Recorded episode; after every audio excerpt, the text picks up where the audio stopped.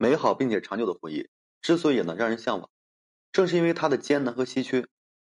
钱钟书先生啊这样说过：“婚姻呢是座围城，城外的人想进去，城里的人啊想出来。生活中有多少痴情男女啊不顾一切的冲进这座围城，渴望拥有自己的花团锦簇的王国。然而呢，最终都只剩下了满地的疮痍和残垣断壁。之所以说很多人这个婚姻最后成为这个样子，有生理、心理等诸多方面原因。”如果说两人对婚姻没有深刻的认识，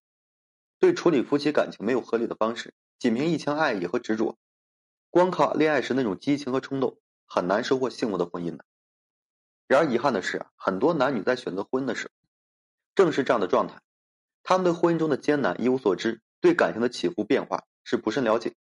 而在进入婚姻之后啊，又不懂得规避婚礼的风险，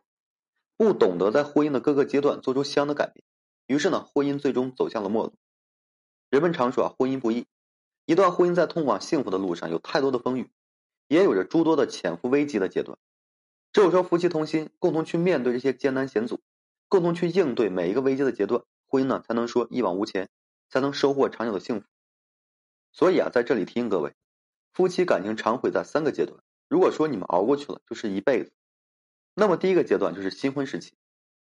很多人呢或许会想，新婚之初啊是夫妻最甜蜜和幸福的时期。为什么会成为毁掉感情的危机阶段呢？其实呢，这一阶段的男女啊，在生活、观点、家庭等各方面的冲突啊，最为尖锐和强烈。所以说，这个阶段的婚姻并不稳定。男女在恋爱的时候呢，彼此之间只有爱情，而爱情追求的是理想主义，婚姻要求的却是现实主义。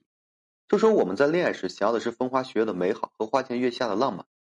但婚姻里面却是柴米油盐的琐碎和洗衣做饭的辛劳。同时呢，两人在恋爱时彼此啊都会有所保留。会将自身美好的一面展示在对方面前，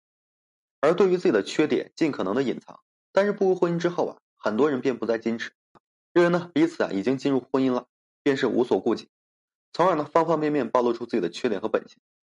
当然了，在这一阶段，生活不再是两人的事情，背后的家庭以及说这些人的思想观念也都会对两人造成影响。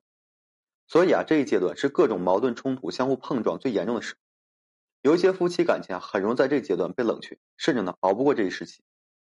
第二阶段呢，就是怀孕到生子之初。如果说夫妻啊熬过了上面这一阶段，便会迎来一段时间的稳定期。这段时间里啊，彼此已经了解，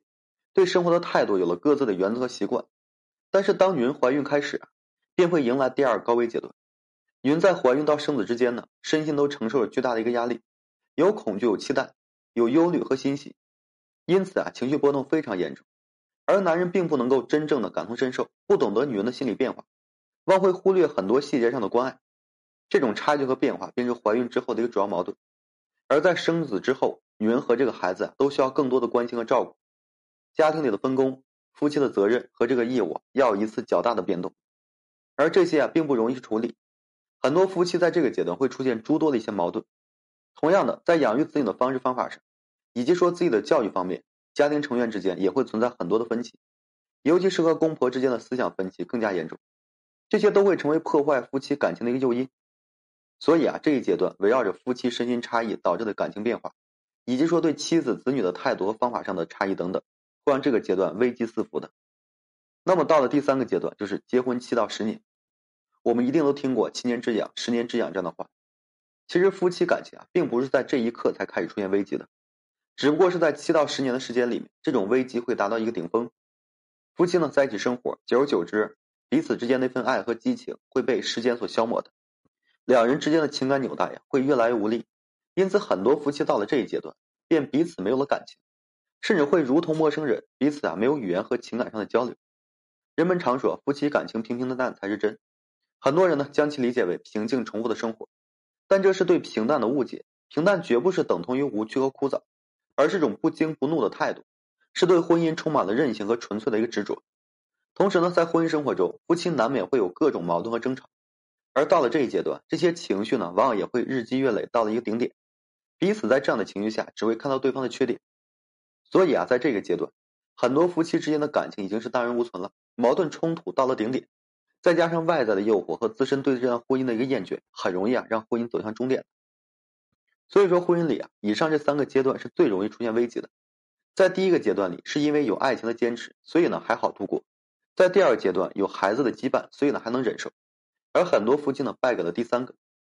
然而以上三个阶段，并不是说一定会毁掉婚姻、毁掉夫妻感情。